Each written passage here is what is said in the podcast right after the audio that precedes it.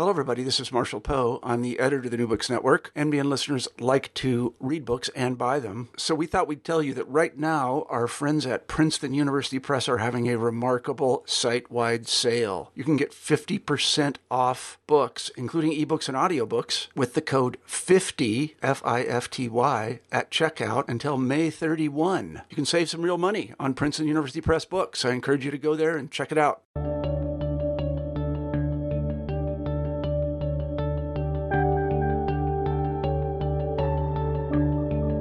Hello, everybody, and welcome back to New Books in History. I'm Marshall Poe, one of the hosts of the channel. And each week I try to pick a book that I find particularly interesting and I interview the author of that book. And this week I'm very pleased to say we have Adi Gordon on the show and we'll be talking about his terrific book, Toward Nationalism's End, an intellectual biography of Hans Kohn. I read Hans Kohn in graduate school with great fascination. I was a Russianist at the time and he wrote a famous book on Pan Slavism, which I read, and he seemed to be a brilliant guy. It was a big, thick book. It had tons of footnotes, and he seemed to be able to read uh, every European language and maybe some non European ones. I don't know, but I found him terribly impressive. And then when I saw that Adi had written his biography, I said, you know, I have to read this. So I contacted Adi and said, I'd like to interview you, which is what I'm doing now. Adi, welcome to the show. Hi, Marshall. Um, could you begin the interview by telling us a little bit about yourself? Sure. Uh, I'm a professor of history at Amherst College. I, uh, I was born and raised in Israel. I studied in Jerusalem, Berlin, and Madison, Wisconsin. And my areas of expertise are modern Jewish history and uh, European intellectual history.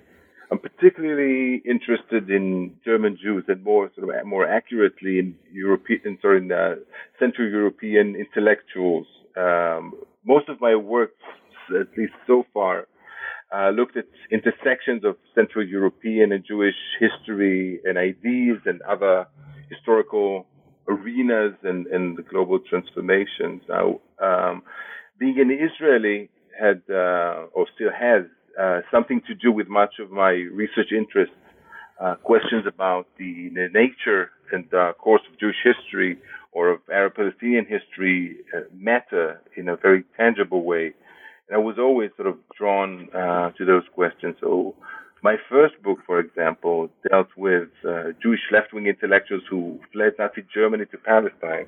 Uh, the Zionist society in Palestine wanted to absorb them as newcomers, but they resisted and sort of clung to their German cultural identity and hence sort of experienced life in the promised land as sort of a bitter exile. In my, my second book, dealt with interwar Zionists who rejected the idea of a Jewish uh, nation state and advocated instead binationalism or what we nowadays call um, the one state solution. So I think for many people nowadays, um, you know, such stories would make little sense. How, you know, how can Zionists be against the Jewish uh, state or how can Jews from Hitler's Germany reject Zionist society, which sort of seeks to absorb them. But those exactly, for me, are the markers of uh, what history can tell and how it allows us to sort of see other possibilities. So, so that's who I am and the kind of work I do.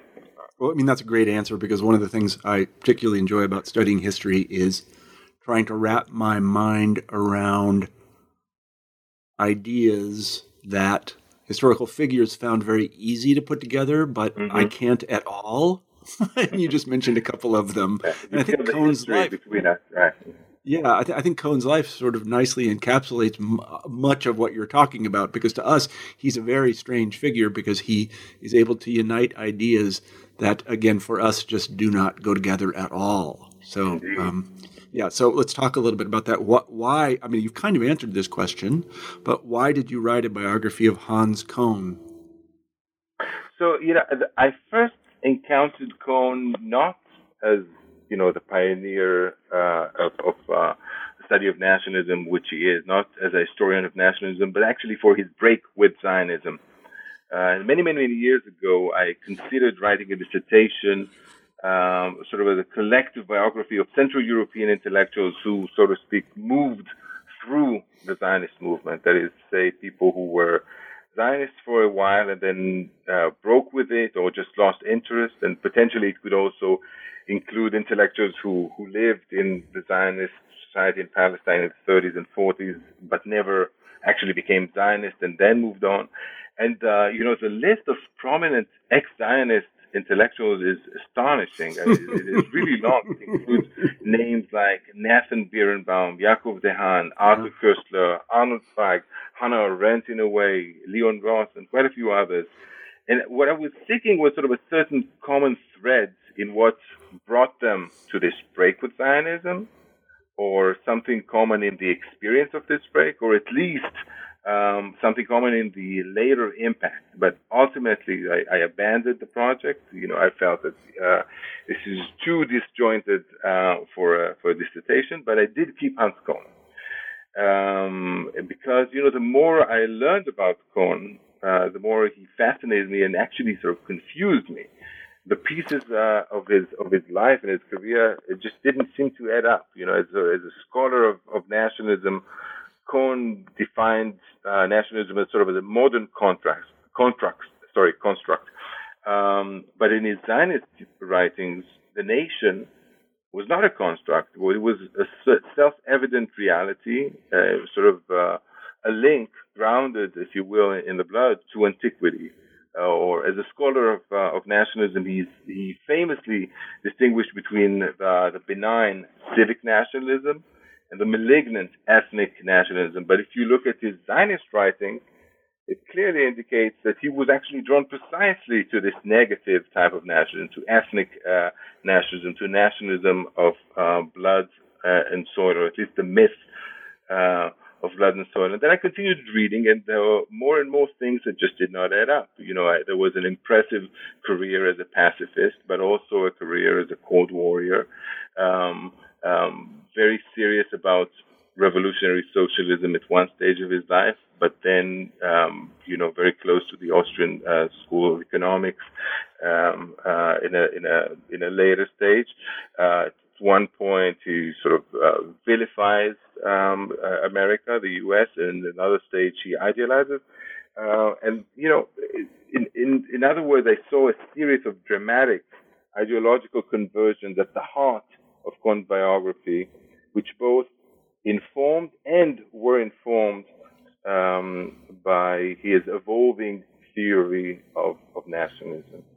Yeah. So interestingly, um, you know, whatever political stance Kohn presented at a given time, he always did so as, you know, the, the great authority on nationalism. And, and his biography, I think that uh, demonstrates how virtually all political ideologies of the 20th century theorized nationalism in order to legitimize themselves, legitimize uh, their claims. And I, I, would like to say also that there's yet another thing that we learn from those ideological conversions, with, from Kohn's uh, ideological conversions. I, I came to see in him sort of a lifelong struggle with nationalism, which he tried to tame by analyzing it, by framing nationalism, by defining it, by giving the theory. And the catastrophes of the 20th century, which surprised him like all others again and again, um, repeatedly shattered his worldview and forced him to re-theorize nationalism. But the, I guess the point is that his is not a story of a man who, with each crisis, comes, as it were, closer to a fuller understanding of what nationalism is, its history, its future. Rather, Kohn's story is a story of non-arrival. You know, as a as a as a very old man, regardless of what his published work proclaimed, Kohn expressed as much doubt and confusion about the future of nationalism and about his own political allegiances um, as he did as a, as a young adult. So Kohn's non-arrival, uh, however, I think is it's important because it's inherent to the questions raised by nationalism, whose context, impact, and historical context is ever changing. Mm-hmm. Um, so, you know, so I, I, I began uh, looking into Kohn as, as, uh, as, through his break with Zionism, but what emerged was a was an entirely different book. And apart from being sort of a book which is also about Jewish history, Zionist history, or about intellectuals in politics, it became, I think, first and foremost, a book about nationalism, you know, studying a man who very prominently formulated very different theories about nationalism at different times. This is a book about the changing perspectives on nationalism. I think it provides sort of historical perspective on how nationalism is experienced and understood. And in this regard, it allows us to sort of critically reflect on how we understand nationalism, how we understand the essence of nationalism, the history of nationalism, uh, and its future. Mm-hmm. That's it in a nutshell. Well, that was a good nutshell. And I, I, think I said this to you in an email. One of the things that makes Kohn and makes your book really good, one of the things that makes Kohn really interesting is he was the rare kind of intellectual who was willing to change his mind. And he did it a lot. Mm-hmm. He, he, he, was not willing simply to say, okay, I have discovered the truth. Here it is with a capital T, and I'm going to stick with it no matter what, because he, he doesn't do that at all. when he's baffled, he more or less says so and changes his mind. That's true. And you, sorry. Go ahead. I want to say, Marshall, that you know the interesting thing is you have quite a few ideological converts uh, in you know in the history books, but he, they appear to come in different types. There are the ones who are um, sort of uh, the bridge bur- um, burners, like you uh-huh. know Arthur Koestler, who pride themselves on saying, you know, I am totally different. I see it entirely differently. I, you know, I used to be um, a communist, and I'm an, I'm an anti-communist. Yeah, that would be the kind of conversion experience that they have. Right, right. yeah. there, there's a certain pride in it. With Kohn, it's a bit different. I think he changes all the time, but continually he claims, you know, as I said before, so and so. Like he doesn't proclaim his uh, yep. ideological conversions, but a conversion, but rather presents himself as a overall um, consistent uh, thinker. So I, in a way, in order to analyze him, I really had to read him against his own grain. Or yeah, yeah. No, I see. I see just what you mean. I do. Well, let's get into his life. Um, he was um, born and raised in Prague. This is a fascinating part of the book because, on the one hand, I was amazed how uh, at, at it, how assimilated the Jews of Prague were, it, but, but not in the way we usually think about it. That he was thinking like a Habsburg. So, can, mm-hmm. can you talk a little bit about that? Sure. Um, so I think the Habsburg setting of his childhood, or the Prague uh, Habsburg Prague setting of his childhood, is sort of formative. At least if we think of, it, of his biography as a biography of the scholar of, of nationalism, in um, in two ways.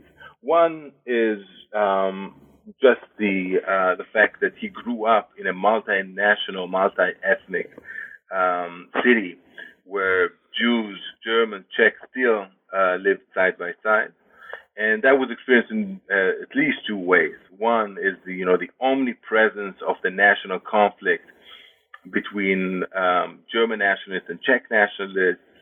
Um, um, that um, he at least later in his life came to be very critical of, and I, I, I would claim that also in a, a younger age was in equal measures both uh, impressed by it and and um, um, and, and not oppressed at all.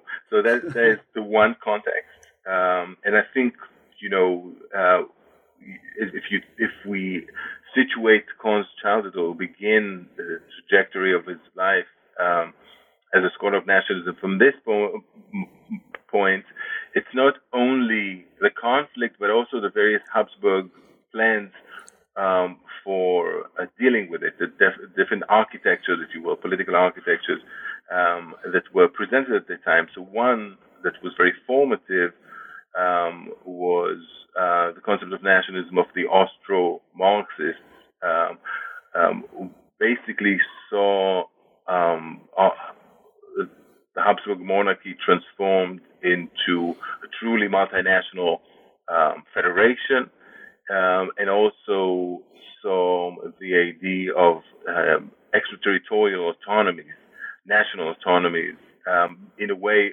offering um, a path for political modernity, which is dramatically different than the nation state. But you know, Kohn at the time was not really thinking those terms, so there's just things that uh, he was exposed to. Now, there's another dimension of his uh, Habsburg Prague childhood that you alluded to uh, in your question, that namely of uh, his Jewishness. So, um, as you mentioned, it was um, uh, high, in his terms, a highly assimilated uh, Jewish household that he uh, was um, born in and raised in, um, where you know Jewishness was a sort of a social reality. Uh, the friends and the colleagues uh, and many of the neighbors were were Jewish, but there was nothing sort of um, I would say positive um, about um, the, in, uh, there was no positively defined Jewishness, or hardly any uh, positively defined Jewishness in his uh, setting. That is to say, he did not receive any um, Jewish education, had virtually uh, no um, um, Jewish uh, uh, knowledge at you know in, in, middle school or even um, high school. Nor did he suffer from anti-Semitism in a very uh, clear way, and so. Um, what we have on the whole is is very minimal, almost insignificant uh, Jewishness, which um, is in a way the starting point, but brings us to a next stage in his life, still in in uh, pre-war uh, Habsburg Prague, uh, in the summer of 1908, when he uh, suddenly becomes a Zionist. Uh, suddenly joins um, the um, Zionist Student Association Bar Kokhba. He is 17 at the time. Uh, and this sort of became his world for, for the next years. Um, so the interesting thing is, like, you know, we mentioned that that Jewishness or his Jewishness uh, at the time was uh, virtually insignificant. That project was, as it were, to turn it precisely to something significant indeed in their life. And there's sort of a, an element of a generational rebellion in this in this regard um, mm-hmm. uh, against the Jewish worldview of the parents' um, uh, generation. Um, so as as uh, members of Bar Kokhba um, Zionist Student Association, the, the, main drive underlining uh, that Zionism was a quest for authentic identities. We were born out of a sense that the Jewish identity was either inauthentic or perceived as inauthentic, um, and now Konov and, and his friends uh, presented their Jewishness first and foremost as, as nationality, uh, comparable to that of the Czechs uh, and the Germans in many regards. And at the same time, um, he and his friends were especially fascinated by the idea of a nationality grounded in blood and in soil and in quite a few other um, um, benchmarks or, or, uh, or hallmarks of, uh, uh, ostensible hallmarks of, of uh, bona fide uh, nationalism. That is to say, a national language, national territory, shared national uh, history. That's very interesting in, in multiple ways. First of all, and I don't want to mention this too early, he will change his mind dramatically regarding this. but second of all, he and his friends knew from the get-go um, that this concept of nationalism is imported from without and does not really apply or fit neatly uh, the reality uh, of of uh, of um, the Jews in, that they knew around them. Um, yeah, I mean, I was I was going to mention this exactly if I could just break in for a second because his nationalism is. I'm trying to think of the right word for it, but it's it's particularly idealistic in the sense that it is not rooted in any uh, scriptural tradition. Um, this is a guy that knew nothing about Judaism per se, um, and and it is it, it's not really even it's not really even reflected in his experience because he knew there were lots of kinds of assimilated Jews and unassimilated Jews. Mm-hmm. So there, there, doesn't seem to be anything holding. There's not even a common language community, you know, to sort of talk about one of the benchmarks is that you know Jews were speaking lots of different languages. They were scattered all over Europe and other places. So this was a, a really very notional kind of nation. yeah, it was just and, a nation of the mind, you know.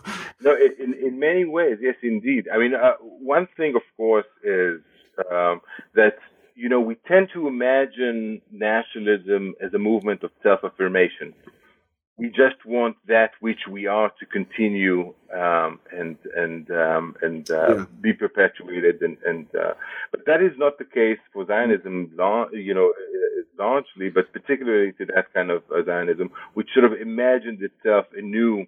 Um, there's an interesting process of self-exotization, self-orientalization, um, and I think precisely because uh, this process takes a leap uh, uh, of not a leap of faith, but so as much as uh, it's an it's an act of, of imagination.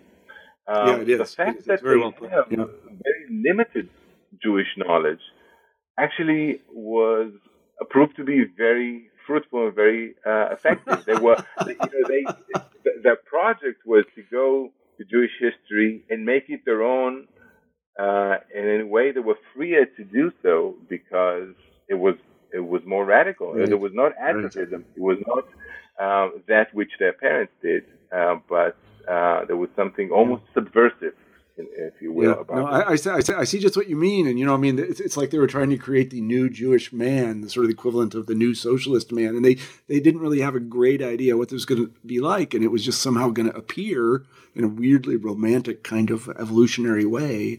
I, I mean, I find it very, I just find it very fascinating because I, I mean, it's very foreign to it's it, you know to, to, draw a weird analogy it's a little bit like thinking about being an american like what exactly mm-hmm. is that because there's so many kinds of americans and you know, people talk about American nationalism, and I was like, what could that possibly be?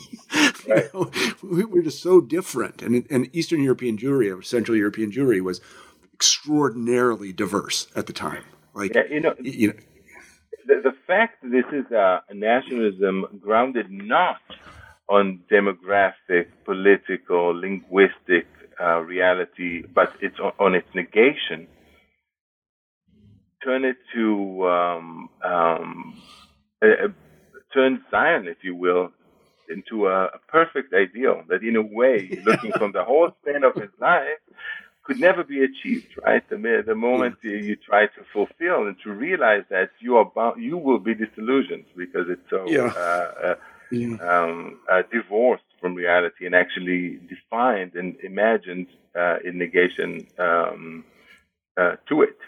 Now, I, right. I would like to qualify it a little bit. You know, it's true that they were drawn to those ideas of um, of uh, blood and uh, national blood, national soil, national language, but there was actually an ambivalence uh, throughout. And that was, for me, one of the most interesting and confusing parts of writing um, the book, um, because you do want to have a sort of a clearer uh, sense of what you know. How did they at that, if you will, embryonic stage theorize nationalism? How did they understand it? And the, I came to the conclusion that throughout they are both, you know, cognitively they know it doesn't apply, um, and they even know that it's a bit dangerous. And in a way, this is why they're drawn to it. Um, but at the very same time, the appeal is so great, uh, and it's constantly there. Uh, so, you know, in, in, in the chapter of the pre-war years, you can see quite a few um, essays that they write because that's what those Zionists do at the time. They primarily write and write in German um, uh, about the blood, the mystique of the blood, the importance of the blood, the idea of a primordial trait which are beyond, you know, uh, one's um, um decisions and even beyond uh, our uh, awareness. It's sort of subconsciously there. It's sort of an idea that uh, that attracted them attracted them in a great way. And but those in those very issues, the very next stage, they would write against racism. So how come race is bad and blood is good? It's, a, it's something that they had to struggle with, and it was the same yeah. applies yeah. to the idea of land and territory. Right. Right. Yeah. No, it's very fraught. So let, us move forward a little bit in his life. And so he has an unexpected turn of events. He ends up, if I recall correctly, um, captured by Russians. He in, in World War One, right? I mean, how, how, does he get there? Yes.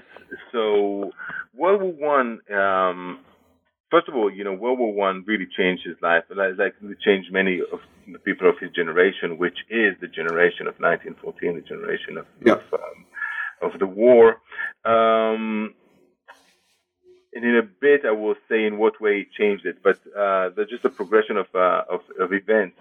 Um, when the war broke out, he actually saw in it a great opportunity. He was, um, I mean, I'm not exaggerating, enthusiastic about the war, the possibilities that he ostensibly opened.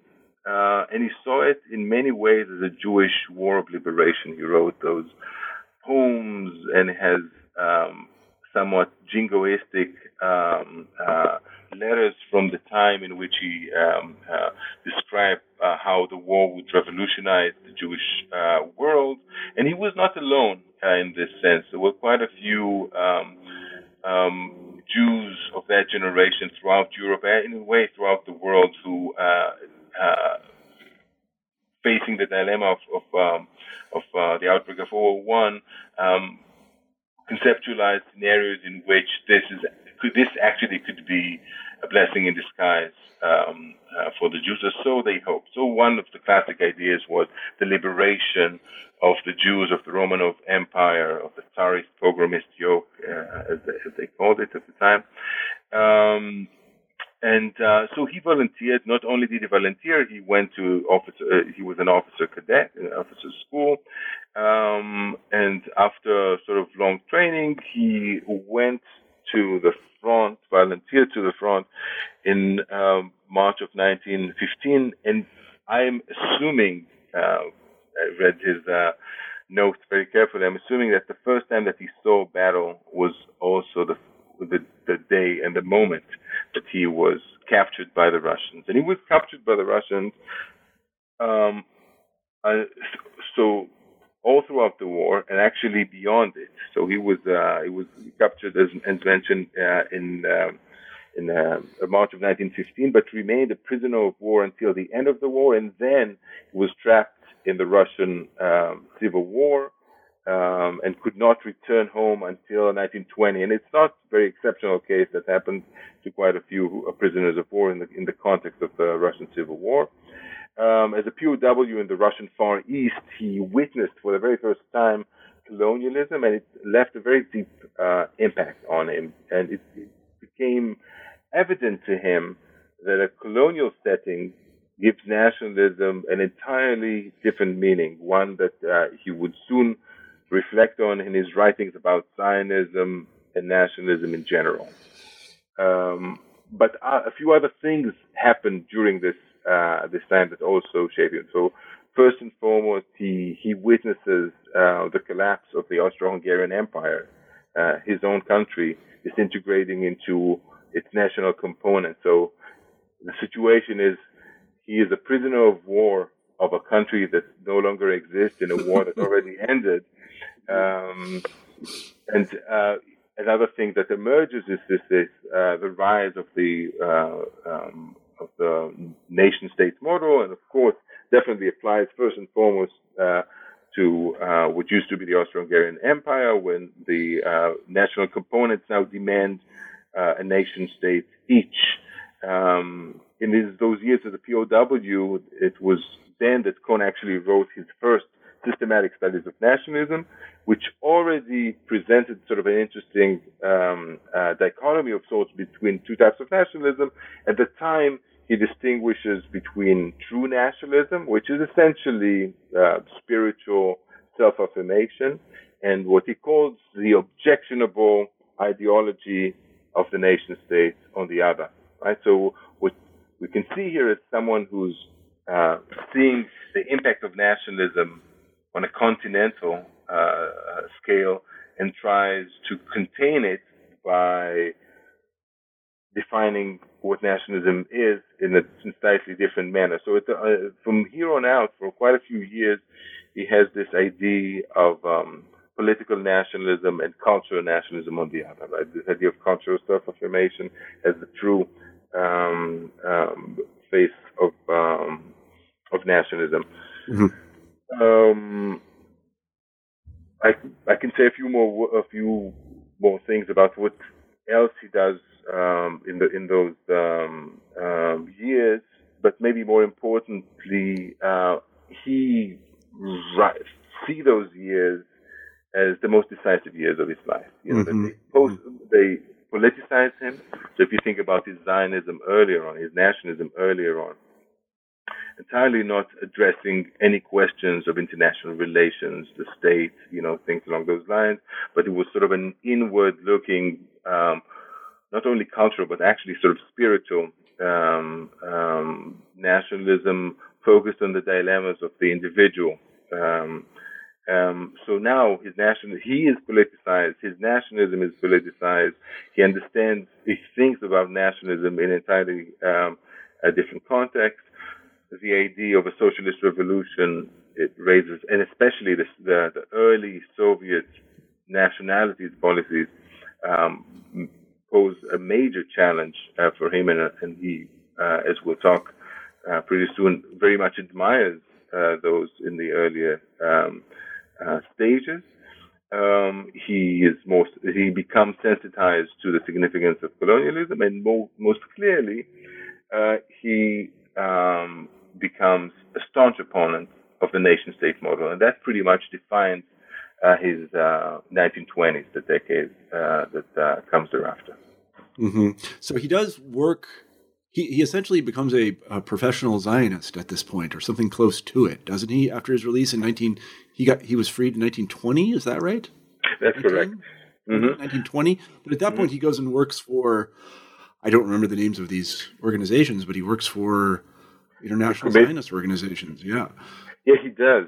Uh, he does. I mean, I, mean, I guess the first and foremost, I mean, he is entirely committed to Zionism as of 1908. It really was mm-hmm. his world, and it's an interesting thing, you know. If I'm staying a little bit in the in the um, years of captivities before uh, he comes back home, on a emotional level, I, do, I wouldn't say psychological, but an emotional level, there's something very interesting happening. You know, he loses, uh, at the moment that he loses his freedom, his agency, he challenges all of his energies, direct all of his energies um, in two related ways. First and foremost, um, he, he uses those years uh, as years of self-education and since it's World War One and not World War Two, actually he receives um, uh, through the Red Cross uh, quite a few parcels uh, and uh, has a lot of free time on his hands, and he actually teaches himself Arabic, Persian, um, uh, works on his other foreign languages, primarily works on Russian, reads extensively. I mean, most of his uh, letters from those from those years uh, relate to uh, his reading and education on multiple fields. But as mentioned, uh, also about the question of nationalism. It, it, emerges gradually as the focal point, trying to understand what nationalism is. Yeah, this is one of the. If I could just interrupt for a second, this is what was one of the things that reminded me of how different the world was in World War One than it was from World War Two, because oh, he really was given a lot of free time, and he had books, and they they didn't actually treat him that badly. And it reminds me that when Lenin first got shipped into Siberian exile, the Tsarist authorities made sure that they sent his library with him. yeah. it was a different world. That's, yeah, first of all, it was definitely very much a different world compared to World War II, where we know yeah. how it would have ended and how briefly. Yeah. Um, but also, you know, it's also a world of various classes. So the fact that he yeah. an officer cadet his life uh, as a prisoner of war was very much very different than that of the other, you know, uh, GIs mm-hmm. uh, at, at, the time. Um, so as said, you know, he directs uh, all of his energies in a way, sort of he escapes to the realm of the mind in his uh, studies of languages um, and and uh, essentially early studies of of nationalism. But the other part is when he at, this, at the later stage uh, after the first Russian Revolution, he um, there's an improvement in, in uh, the conditions of the POWs, at least for a while, and he uses this new liberty um, to create somewhat of a POW college uh, and a Zionist POW college. So all that knowledge that he absorbed and all, all those patterns of you know um, intellectual dispute that uh, he has known uh, from his um, years as a Zionist in Prague. He um, um now project out to his fellow uh, POWs uh, an activity which is very much a continuation of Bar Kokhba. As a matter of fact, um, he publishes with them a periodical of those POWs, which is actually quite interesting and high level. Um, and the name of that periodical is Vom Judentum on Judaism, which yeah. is the title of the book that he edited in 1913 for uh, Kokhba. So going back to your original question, already before he returns uh, home from captivity, he's very much committed to um, working uh, in the Zionist organizations and uh, reaches out to many of his um, uh, colleagues uh, asking about. And, it, uh, and indeed, when he comes back, um, he serves in the first in Paris in the Comité de Délégation Juive, which is sort of the right. representative of Jewish delegations to the peace talks in in Paris which is an interesting uh, Paris uh, Peace Conference, and uh, it's an interesting uh, case because, of course, that also relates to the vision of a world of nation states at in the Wilsonian um, moment. But um, those Jewish representatives are the ones who were most central in um, advocating minority rights right? Uh-huh. Which is in a way is the, the is the backyard of the world of um, of um, nation state, sort of a corrective to the world of the nation state. However, for various reasons, I would not go into it. He does not identify with this institution at all uh, for uh, what he sees as half measures. And then he continues um, uh, to London, where he becomes the um, head of the Department of Propaganda of Keren Hayesod, which is sort of a, a, a Zionist organization's main uh, fundraising, if you will, um, uh, institution. Uh, to, to, put it bluntly, it's not an accurate uh, um, definition. And in this capacity, he, he uh, stays uh, for essentially until his break from Zionism. There is an interesting um, tension in the 1920s between his position as a salaried bureaucrat of the Zionist organization and his very radical statement against Zionist policy. Right? There's an interesting tension over there. Mm-hmm. Mm-hmm. Can you say a little bit about that? Sure, and that already sort of brings us clearly, neatly to the, his post-captivity, the return uh, to Europe, and then uh, his move um, uh, to Palestine. So in the 1920s, largely, uh, and he goes to Palestine in 19, 1925. Is that right? Yeah. So basically, Sometime, yeah. So if I chart the map, he returned okay. from Russian captivity uh, in 1920, stays for about a year in Paris, then moves um, um, in 21 or 22 to um, uh, to London, where he stays until 1925, when he moves to Palestine together with the office in which he served. So yeah, this is the point in, right. moment in which he um, um, moves um, to Palestine. Um, so he comes, as, as mentioned, as a salaried um, functionary, Zionist functionary, Zionist bureaucrat, but he does a few other things uh, parallel to that, and those are actually more dominant and more crucial in framing um, his career, or actually careers in the plural, um, in um, in the uh, 1920s um, and even early 30s. So he um, publishes quite extensively on Jewish thought. Uh, he is um, Middle East correspondent for German-speaking um, periodicals uh, uh, like the Neue Zürcher Zeitung and the Frankfurter Zeitung. he, more importantly, is an inspiring scholar of the modern Middle East or the modern East, and particularly of uh, nationalism in the Middle East. And he is also um, uh, co-founder of binational Zionism. So th- all of those uh, arenas are um, worthy of uh, elaboration. Uh, one thing that they all have in common is that they are all are informed by his negation of um, the nation state model. Um, so let me maybe focus on uh, first and foremost about his binational Zionism. Uh, can I can I ask a question before you do?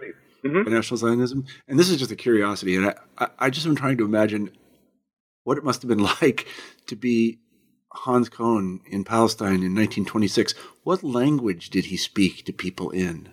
I mean, I'm, I'm, just trying to think because he must have been surrounded by some Zionists who actually were religious as well. And he must have also been surrounded by people who, I, I mean, um, um, I'm, I'm Jews who had been in Palestine forever. Yeah. No. And it must must have been a crazy scene. So lucky for Hans Kohn, he was a polyglot. He knew quite a few languages. He actually lectured in Hebrew um, when in Palestine. He, really? he, lectured in Russian when in Russian activities. he published uh, in French and of course German and, and, a, and a good command of of, uh, of Czech. Wow. Um, yeah. But the most important language in his life until, um, uh, or at least I would say, from his childhood throughout his years in Palestine was German.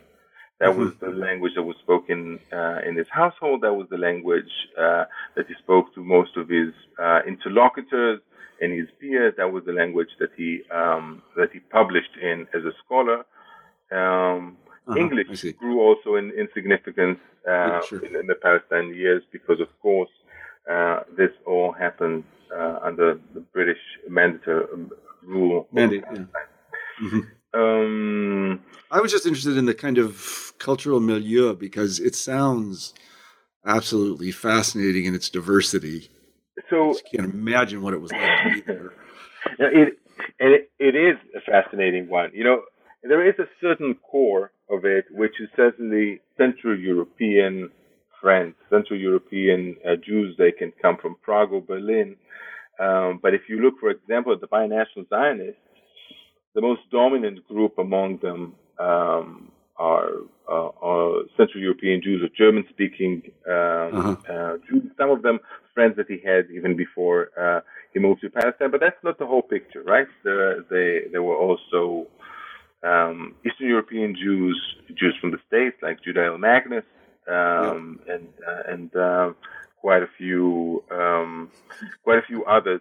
I guess the interesting thing is is that it's not only the small marginal group of uh, like-minded intellectuals uh, around Kohn that is interesting, but I think the society, the Jewish society in Palestine, the Zionist society at the time, it's fascinating, right? Yeah. We're talking about here a small immigrant society, extremely young, really young. Um, you know, so many of them are uh, young adults or even younger than that.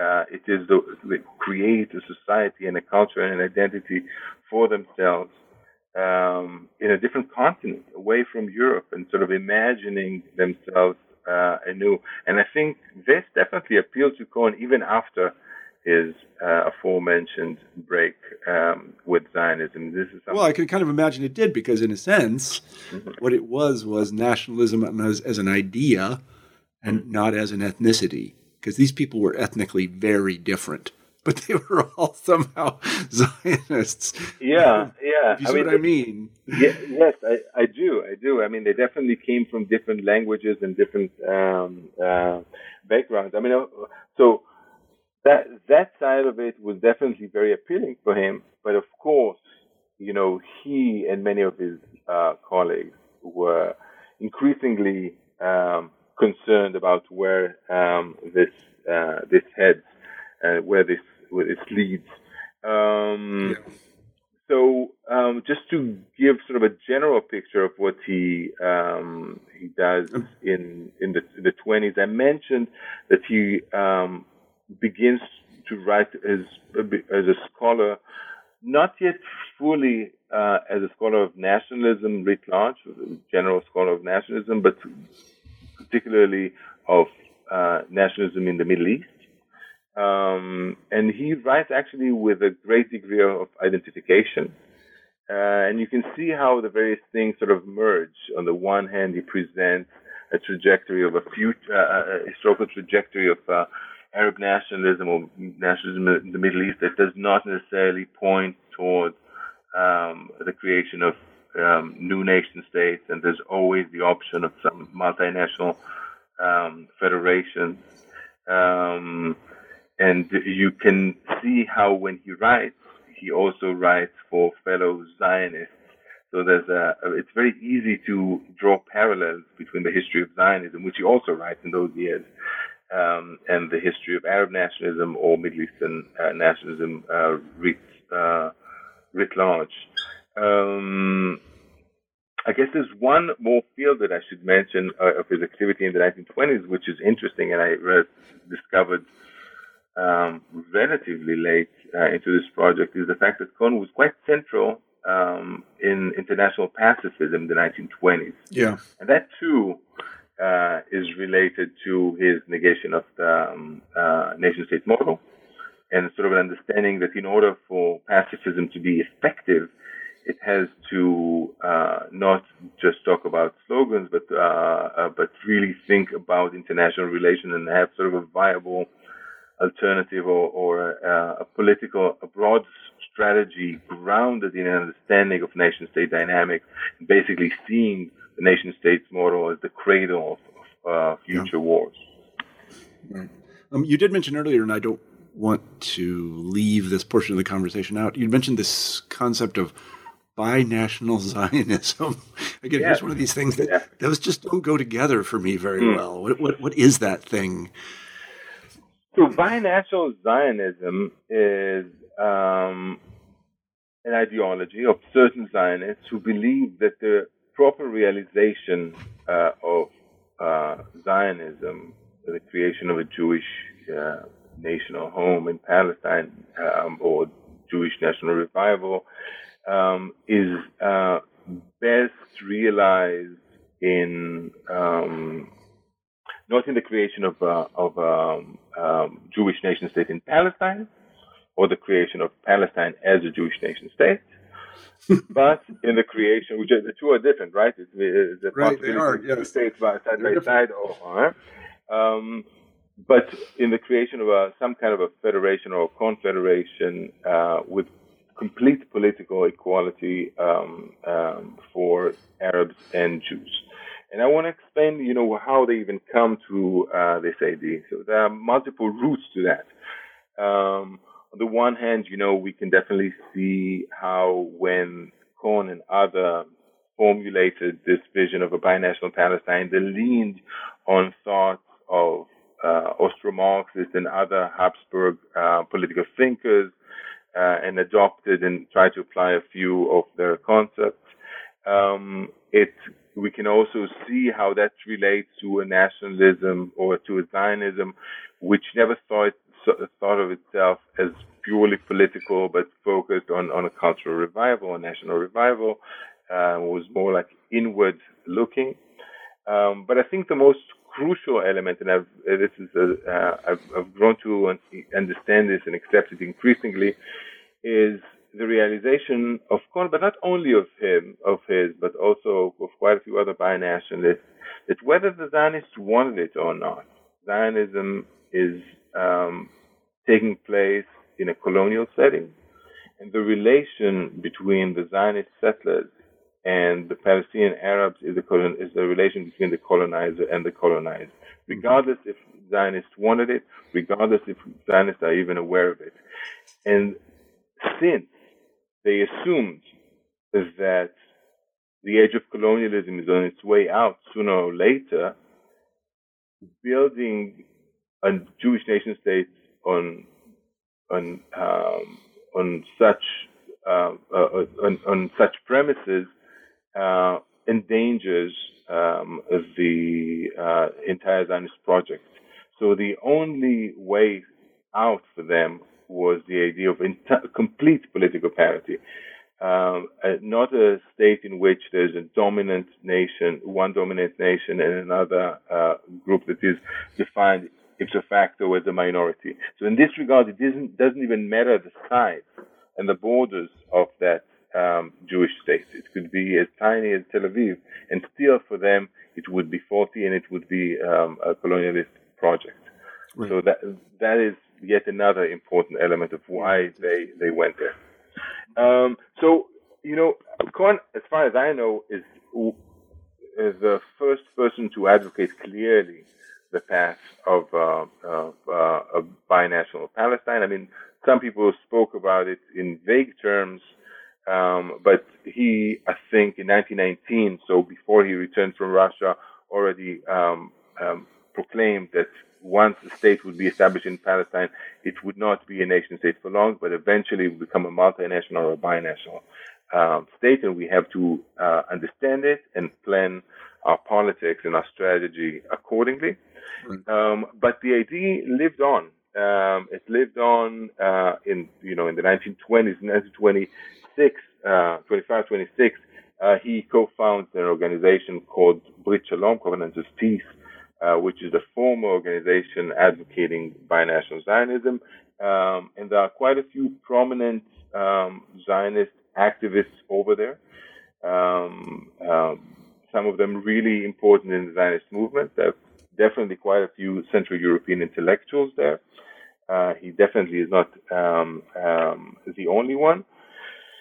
And um, obviously, the binational binational Zionists do not have a, a great success uh, in changing the minds uh, of fellow um, Zionists in the in the 20s, nor of convincing um, the Palestinian Arabs to uh, join them in this shared uh, um, endeavor not even uh, in convincing the, um, the, British that this is uh, a path that uh, they should uh, necessarily take. So largely, you can see it as a story of a failure, but the binational ID emerges again and again, and arguably would continue to emerge again and again as long as the Zionist-Arab conflict is not um, resolved.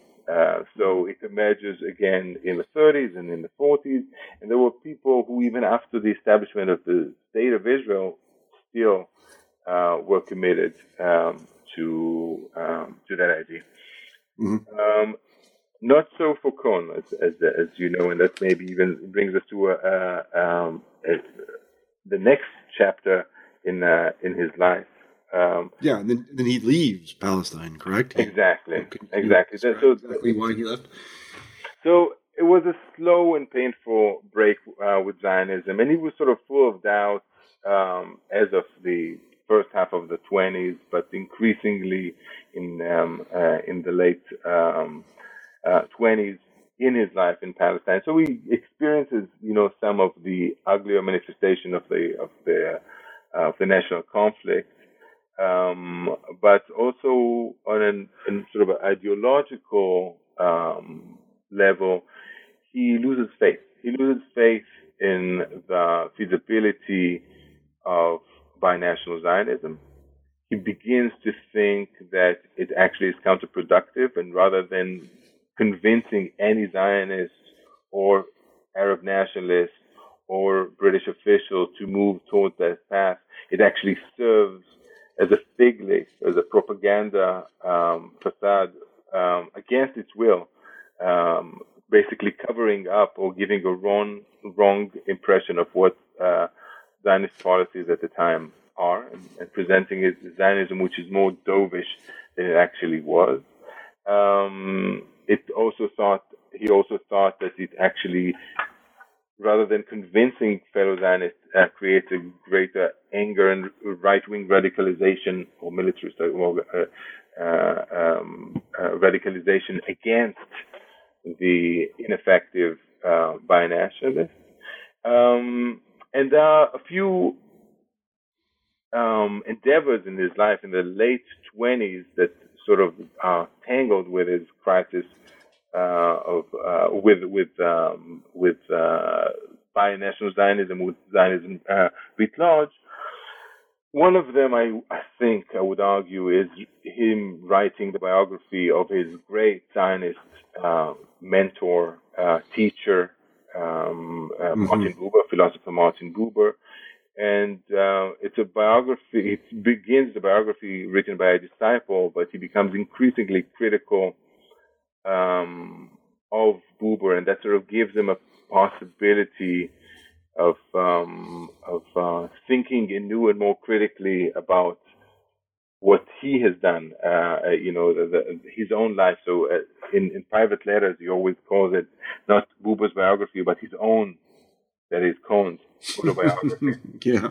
Yeah. Um, and there's also the struggle with pacifism that he increasingly realizes that this does not mean as well uh, his work on um, Arab nationalism also brings him to be more critical, not so much of the Zionists, his, of his fellow Zionists, but actually of um, Arab nationalism and the prospect of actually uh,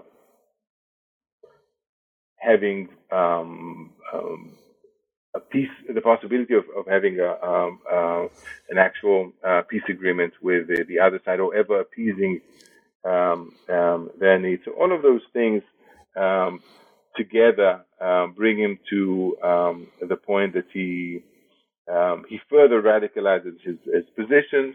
He publishes a few articles as a, as a German language correspondent to the Middle East about Zionism that provoked the ire of many of um, his fellow Zionists, and the fact that he's a salaried functionary of the Zionist organization, they, they force uh, him uh, his dismissal.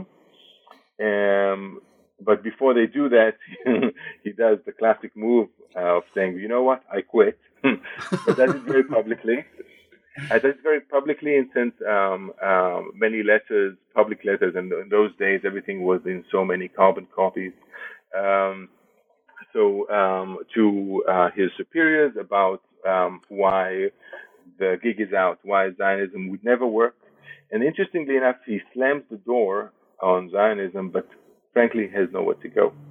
Yeah. And he so he, that happens in late 1929 uh, uh, in the immediate wake of the Palestinian Arab um, riots in the summer of 1929, uh, when it becomes evident to him that Zionism could never aspire to be anything but the creation of, um, of a Jewish nation state in Palestine, and that it has to go through an inevitable, bloody, and long conflict with the Arab Palestinian national um, uh, movement. Um, so after he makes all those proclamations, he um, now needs to go somewhere and find something to do, and that and he's stuck in limbo um, for quite a few years until uh, the spring of 1934, um, when he lands in a position or is invited to serve as a professor of history at um, Smith College, uh, Northampton right? Right down the street from where I live. exactly. exactly. Yeah. Mm. Uh, that must have been quite a shock for him to show up in Western Massachusetts, sleepy Western Massachusetts, rural school. It, it, was. It definitely was. You know, on on the one hand, um, the years leading up to this were nerve wracking uh, because he had a wife and a child that he needed to support. Uh, he was in his early yeah. 40s, had no job uh, prospect in the horizon, um, and he at many times doubted that he would ever get a position uh, mm-hmm. anywhere. Now, he would have probably considered teaching also in Germany, but if you know right. the years, it's already yeah. 1933. Even his work as a correspondent to German uh, publications is uh, being limited, and that's sort of another drama. So at the background of him moving to Northampton to his new life uh, in uh, the New England setting, uh, and he uh, the the background is his break with Zionism and the rise of of Nazism or more broadly fascism in in Europe, uh, the the uh, increasing the growing crisis um, um, in in Europe. So as mentioned, at the age of 43, uh, he leaves Palestine for good uh, to become professor at Smith. Um, and um, the the move to the U.S., as mentioned, was uh, coincides also with the consolidation of Nazi rule over Germany, and uh, also his academic breakthrough um, in the States um, occurs during uh, World War II with his 1944 magnum opus, um, the idea of nationalism. Mm-hmm. So many things change over there. Uh, we can address them one by one, but maybe if I focus on his scholarship uh, and his career first. Yeah, I think that's uh, the best idea. Um, so first of all, you know, up until that point, he was a scholarly. He was primarily a scholar of uh, the, the modern Middle East. He moves to Smith as a Europeanist uh, and that, that very much shapes um, um, his work on nationalism. Throughout this period, he becomes, you know, also before he left Palestine, uh, his work was increasingly addressing nationalism more broadly, um, the history of nationalism more broadly. Uh, but now it becomes he becomes sort of an authority in the field, and the context in which uh, he wrote, uh, the change in the context is crucial. So Nazism transformed the nature and purpose of discussions about the essence of nationalism, and and uh, you know if people in the 1920s wrote about nationalism addressing primarily the question of self-determination and things along those la- those lines, now the question was fascism and Nazism, and the question you know that Kohn's readers would ask is why did German nationalism deteriorate to Nazism? Mm-hmm. And whether all nationalism had a similar potential, similar propensity of becoming uh, fascism. And Kohn's response uh, was his familiar distinction between ethnic and civic nationalism, which dominated his writing uh, henceforth. Uh, only civic nationalism, he would assert, retained some kind of a universal horizon, an innate propensity to always form um, federations or unions greater um, greater than uh, itself. Um, I should say, as far as the theory of nationalism is concerned, you can see, if you remember, when we talked about the 1920s, he had this notion that there is, uh, he had this dichotomy of true nationalism on the one end, which was somehow not political, was cultural self-affirmation, and then there was the the political nationalism, which aspires to the creation of a nation state.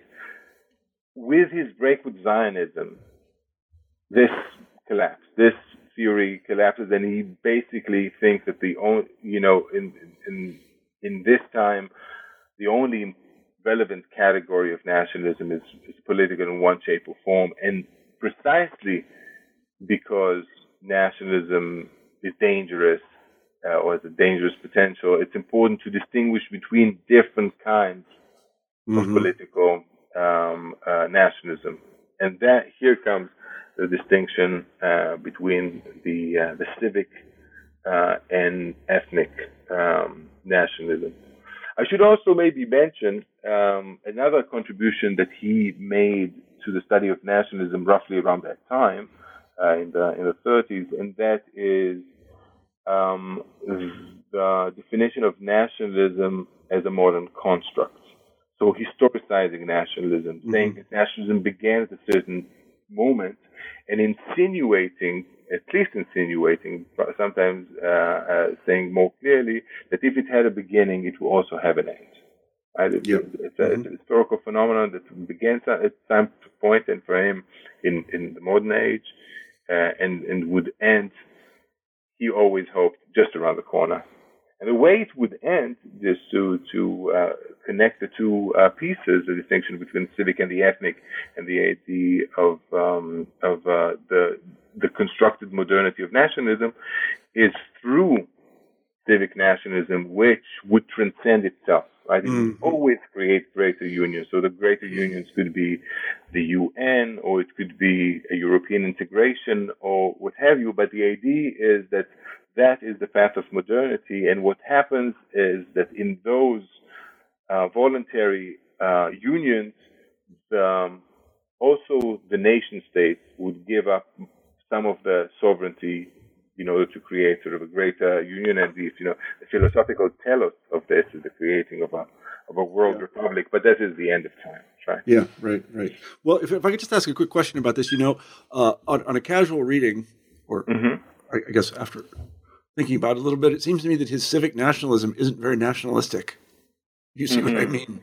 It, it, um, and it maybe exists in one place, and that's the United States, where where we have this idea yeah. that we are all kind of Americans, but we're all different. The thing that holds us together is this political compact, and that kind of means we're a nation, but you know, not really, not like Germans or something, or even you know, Czechs or Russians or Chinese. You know, you see what I'm saying? Yeah, I do. I do. A couple of things. So first of all, you know, there's definitely a strong normative element uh, and I would even say more, moral, moralistic element uh, in his writing. He, even though he didn't necessarily say so, he obviously did not like nationalism. Nationalism for no, him was was a threat. I mean, it's a crucial thing because you know I uh, I've done some reading of other theoreticians and historians of nationalism, And you know they can be very critical and say it's all constructed, but at the end of the day, they say, "No, I do like it. You know, it appeals to me. I can see how it's a means for for positive things." Uh, I think for him, it's sort of the realization that whether you want it or not, this is the world around you, and you have to harness it yeah. um, to a higher uh, end. So I think part of the meaning of the book's name is towards nationalism's end. That is to say, making nationalism not not only about the, the, the fact that nationalism has an end, a, a finite point, but rather that it could serve a higher end. And for him, I think the idea was, and in, in some regards, it's sort of similar to Marx's thoughts on capitalism. You have to let it sort of um, yeah. uh, transcend itself, um, and there's a there's a positive and a negative way sure. of going about it.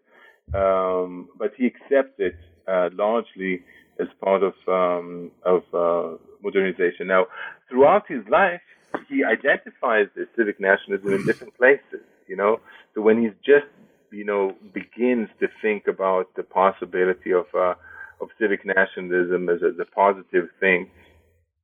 You can see that in the way he idealizes the idea of nationhood in Judaism, in a book that he writes in the mid 1920s called "The Political Idea of, of Zionism," in which is all based on the covenant. Yeah. Uh, and, uh, um, but it's not really spelled out, but it's sort of embryonically uh, yeah, that's kind of like the United States without the United States. If you see what I mean, right. Jews were like no, Americans without America. Yeah, you know, no, it's called the Constitution. And, you know, like you, you know, Jews Jews have you know what Moses brought down from the mountain, and that holds us all together. I see what you're saying. Yeah.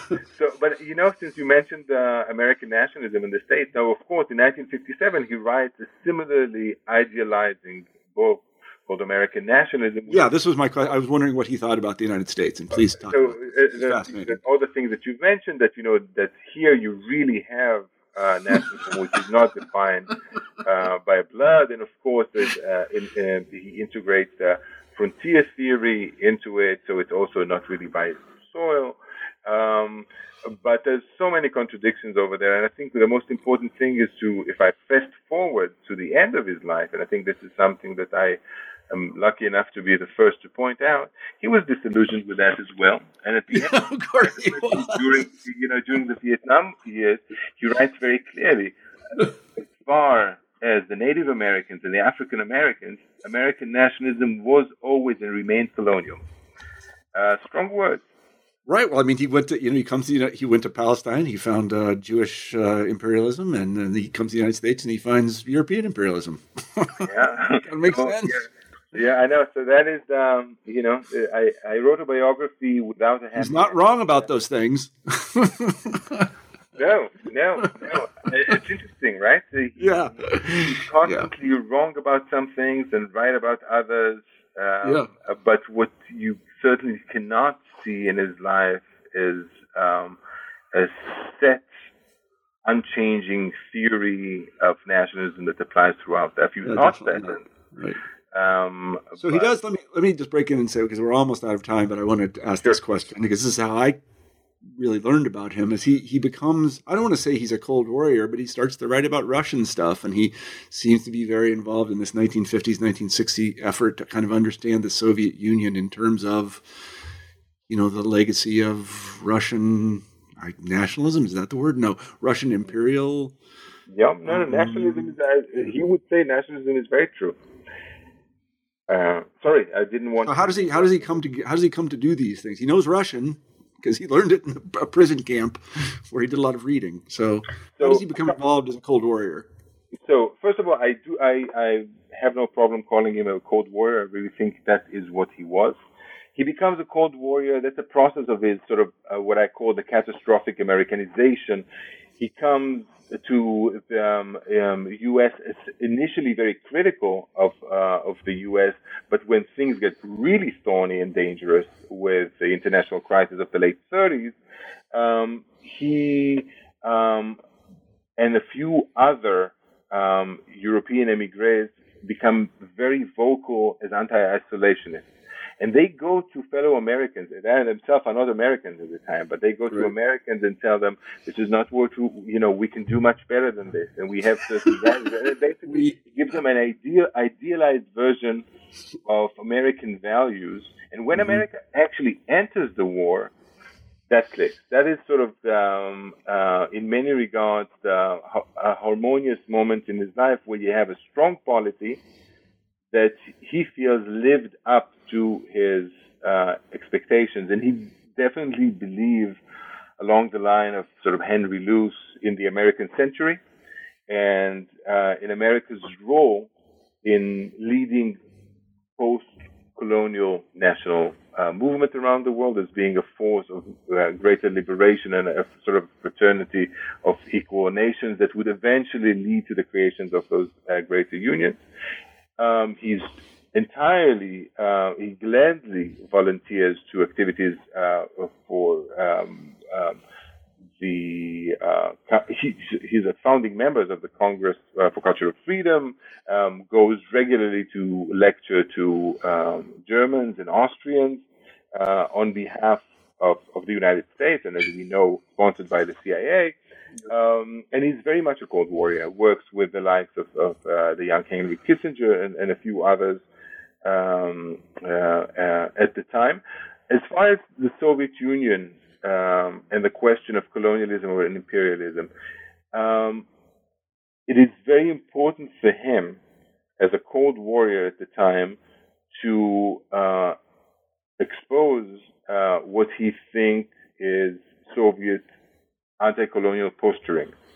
Um, and his claim, you know, uh, pan-Slavism, of course, is uh, that behind this idea of uh, fraternity of um, of Slavic nations, there is a great German, sorry, great Russian, an important correction, great um, Russian um, nationalism, which uh, demands to subordinate um, fellow mm-hmm. um, Slavic nations. So for him, it's continental imperialism. And in this regard, it's very similar to Hannah Arendt, who writes around that time uh, about uh, the Soviet Union um, in, in, in, a similar fashion.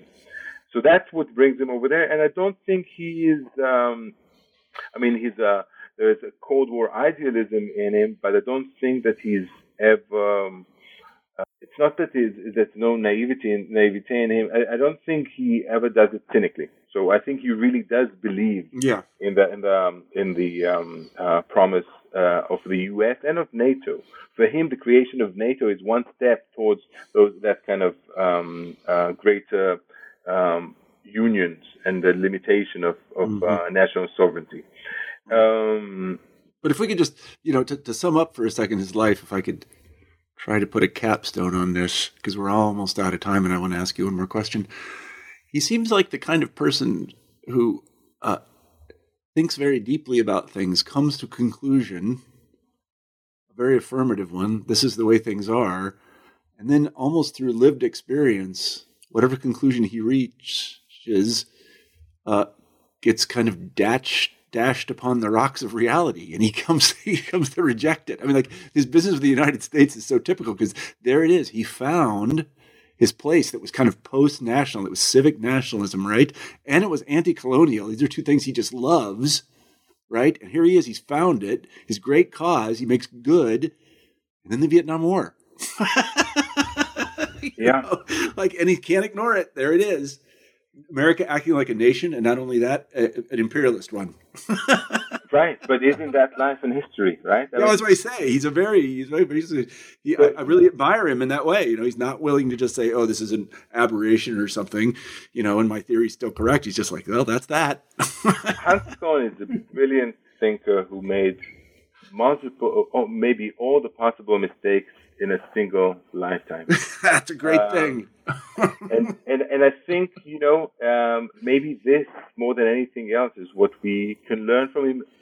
Uh, also, maybe first, first and foremost, not about life in general and yeah. you know political decisions uh, uh, uh or things of that nature, but about nationalism, mm. how nationalism changes, and the essence of context of nationalism changes. So the uh, need to theorize nationalism is understandable and is important and is crucial. And it is it is evolving, you know, because even in my own lifetime, suddenly I read in the press about this thing in the United States called white nationalism. Right. And I never heard of such a thing in my whole life. It's just all of a sudden it appeared out of nowhere that there was this thing. And I just it never occurred to me that there was such a thing. I don't think there really was, but it's kind of been invented. I don't. You, are like seeing it be invented right before your eyes. It's like watching an idea form in your head. You're like, there it is, and I know it's, like, it's astounding to me. I, I mean, I read these things all the time in the paper, and I said, I mean, I'm not a young man anymore, but I. I oh, guess that's one of the gifts of being not a young man is that you get to see these things happen. But like the idea of white American nationalism, I just don't. It would have been inconceivable to me 20 years ago that there was such a thing. No, it's absolutely it's absolutely true, uh, and you know, um, the book was long enough in the making that it was written um, when nationalism played a slightly different um, role in American life or in the life uh, of of the West. But of course, you know, in the last couple of years. Um, there's sort of um, uh, clear redefinition of um, of, um, of of uh, the significance of nationalism in our life and the yeah, way think, many of us see right. nationalism's future. Right? I yeah. think um, many of you know Gen X of the people of the, the generations, either Gen X or baby boomers, would definitely think that the general political trajectory moves away uh, from nation states greater, towards greater unions, and in this regard, would read um, Kohn's work as um, sort of duh, a little bit obvious, stating the obvious. Yeah. You know, you look at it 2016, um, yeah. it doesn't yeah. look uh, quite like that. So maybe, maybe I, you know, I don't want to put the question, but I'm wondering if maybe that is a good point to talk about what we can learn from him and his yeah, that. and the way uh, that um, that um, he was remembered and the way that at least I think he could be remembered. Uh, what we can learn from him. Yeah, well, I mentioned at the beginning I was going to. There's a review that you sent me, and at the end of this review, the reviewer, whom shall not be mentioned, mm. uh, says some rather unkind things about It's a positive review. Hmm. It's a very positive. No, it says it's a great book, but right at the end, it has this tremendous disjuncture. It just turns, and it says, uh, uh, you know, it is in the end impossible to see what Kohn has to contribute to ongoing reconsiderations of Zionism uh, that we aren't uh, regularly hearing from other uncompromising opponents of ethnic nationalism and defenders of the wholly impractical idea of a binational Jewish Arab state. wow. no, you know, I I, um, I think I addressed in the book some of uh, of um, those questions because, of course, when you write a biography, you also want to address the question of how the person is received in his lifetime and afterwards. And I feel that one of the greater challenges that uh, I had to deal with is the question of Kohn's legacy. And I think there's so much sort of cherry picking in how Kohn is remembered and how Kohn is forgotten because I think the reviewer's point was it's time we forget this guy. Right? Yeah, it is. So, that is the point. Uh, so I think you know there's uh, on the one hand, you know, there's largely a consensus about the important his importance as a pioneer of the academic study of nationalism. Uh, but I think it was Kohn's political commitments that have determined and polarized the manner in which uh, his intellectual and ethical legacy uh, is presented. And the key moments in this regard are his defiance of political Zionism. We talked about it a lot. Right as defiance of, of political Zionism and later of, of the state of Israel because he doesn't let go also uh, after 48, indeed throughout his life. And on the other hand, his Cold War service on behalf of soft power used by the U.S. and NATO. Uh-huh. Um, now, both of these actions attracted both admirers as well as detractors. So you have one camp then that saw his theory of nationalism is nothing more than apology um, of colonialism. That would be Soviet uh, scholars of nationalism at the time. Uh, or as self-congratulatory Western demonization of Eastern European um, nationalism that is sort of more uh, versions of the new left. Another camp however, would celebrate him as a model, almost sort of Cassandra-like prophet of progressive self-critique. Those would be people who are um, critics of um, of Zionism or state of Israel and see in him um, a, a, man who spoke, say, truth to power.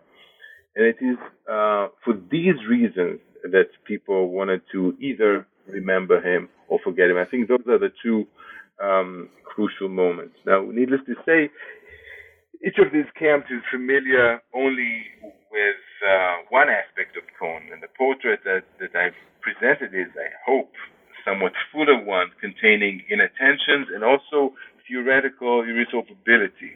And I think it is um, more indicative of the struggle that we all have in coming to terms uh, not only with our nationalism or the nationalism of the other, but with nationalism as such. Uh, many of us may want to wish it away, but the fact is uh, that the last couple of years have once again redefined the significance and role of nationalism in much of the world and perhaps most tangibly in the West. So you know. Well, I think I think that's the story of his. You know, if there's a takeaway, and you know, one hates to simplify things like this, but I, I think he wanted to wish away nationalism his whole life, and he was hoping that it would just go away. But every place he went, it was just there, and it emerged right. in forms that he hadn't anticipated. And Lord knows, as we just said, that's that's happened in our that's happened in the last ten years in the United States. Yeah. Who anticipated this? I didn't. right? No, no. I mean, the magnitude of events like you know the reaction to the Great Greek debt crisis, the, the right. European yeah. Reaction to the refugee crisis, the Brexit vote, uh, the uh, Trump campaign. Um, so yeah, I mean, nobody would anticipate these things. Right? So I, you know, I have a few quotes that I want to sort of mention in this regard. Do that. Shortly before uh, leaving office, President Obama warned, and I quote, against the rise of the crude sort of nationalism or ethnic identity or tribalism that is built around an us and a them.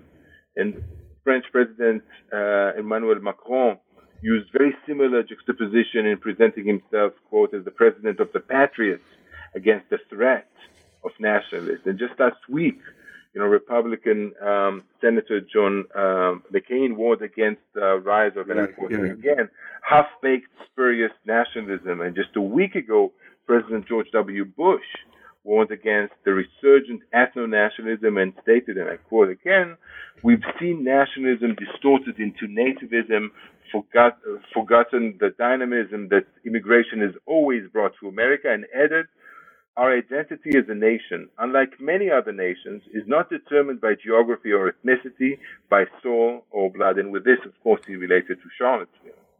I mean, I think all of those statements indicate to me not just a return to Kohn's understanding of nationalism, but to the very challenges and anxieties that generated his lifelong struggle with nationalism. Yeah, I think that's exactly right. I, I think that's exactly right. And you know, in, in, you know the the the, you know the positive side of this is that we have people like Kohn to remind us of these things. That you know, the, and then the, the, the challenging part is that this is not just going to go away. It, it, it just comes back like a bad penny. You know, it just does mm-hmm. not go away, and uh, mm. you really have to, you know, wishing it away uh, in some theoretical sense um, by calling it an imagined community or something. That just isn't going to work. Sorry, yeah, uh, it's going to always come back, and, uh, and and his life is sort of a testament to that. Um, yeah. I I loved your book. I thought it was great, and I think that more people should read about this guy. What is it? Let me ask you this. I know we are well over time, but um, d- does anybody remember Hans Kohn in Israel today? Is he like? Is there? Is there any? Is there a Hans Kohn Institute or Hans Kohn?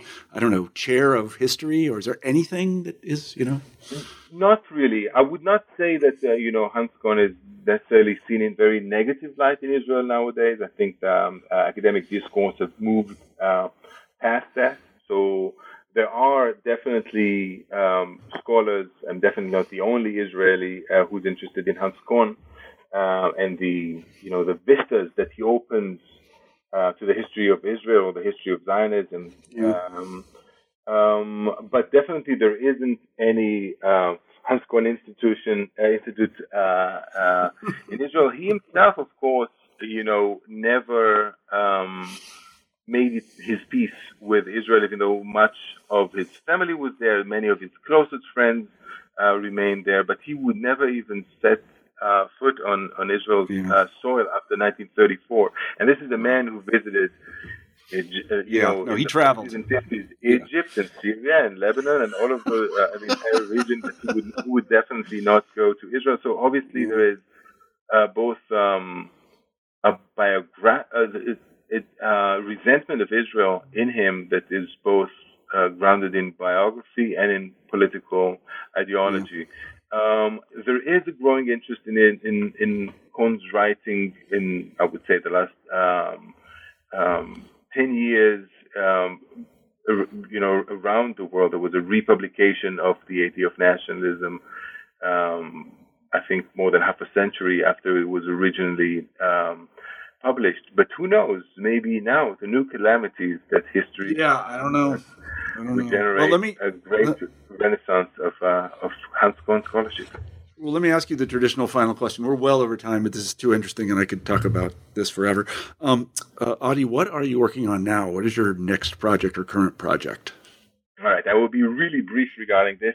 I am working now on um, German right wing interwar intellectuals who call themselves the conservative revolutionaries.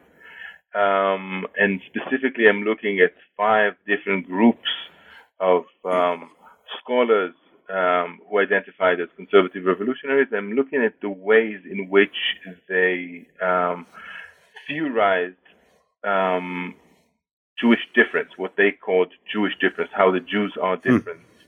Uh, and I think there was a certain lesson that they wanted to um, draw from um, the Jewish sense of distinctiveness into the German settings, you know, all hostilities and animosities uh, aside. So that is it in a nutshell. Mm-hmm. Well, that sounds good, and we'll, we'll have you on the show when it's done. Okay. Thanks so much, Marshall. Okay. Well, let me say that. Uh, uh, let me say we've been talking to uh, Adi Gordon today about his terrific book, "Toward Nationalism's End: An Intellectual Biography of the Great Hans Kohn." So, Adi, let me thank you for being on the show. Thank you, Marshall. And uh, let me say thank you to everyone who listens to this podcast. Uh, my name is Marshall Poe, and I'm the uh, editor of the New Books Network, and we really appreciate you listening to all of our podcasts and look forward to publishing more of them for you. So I hope you have a great week.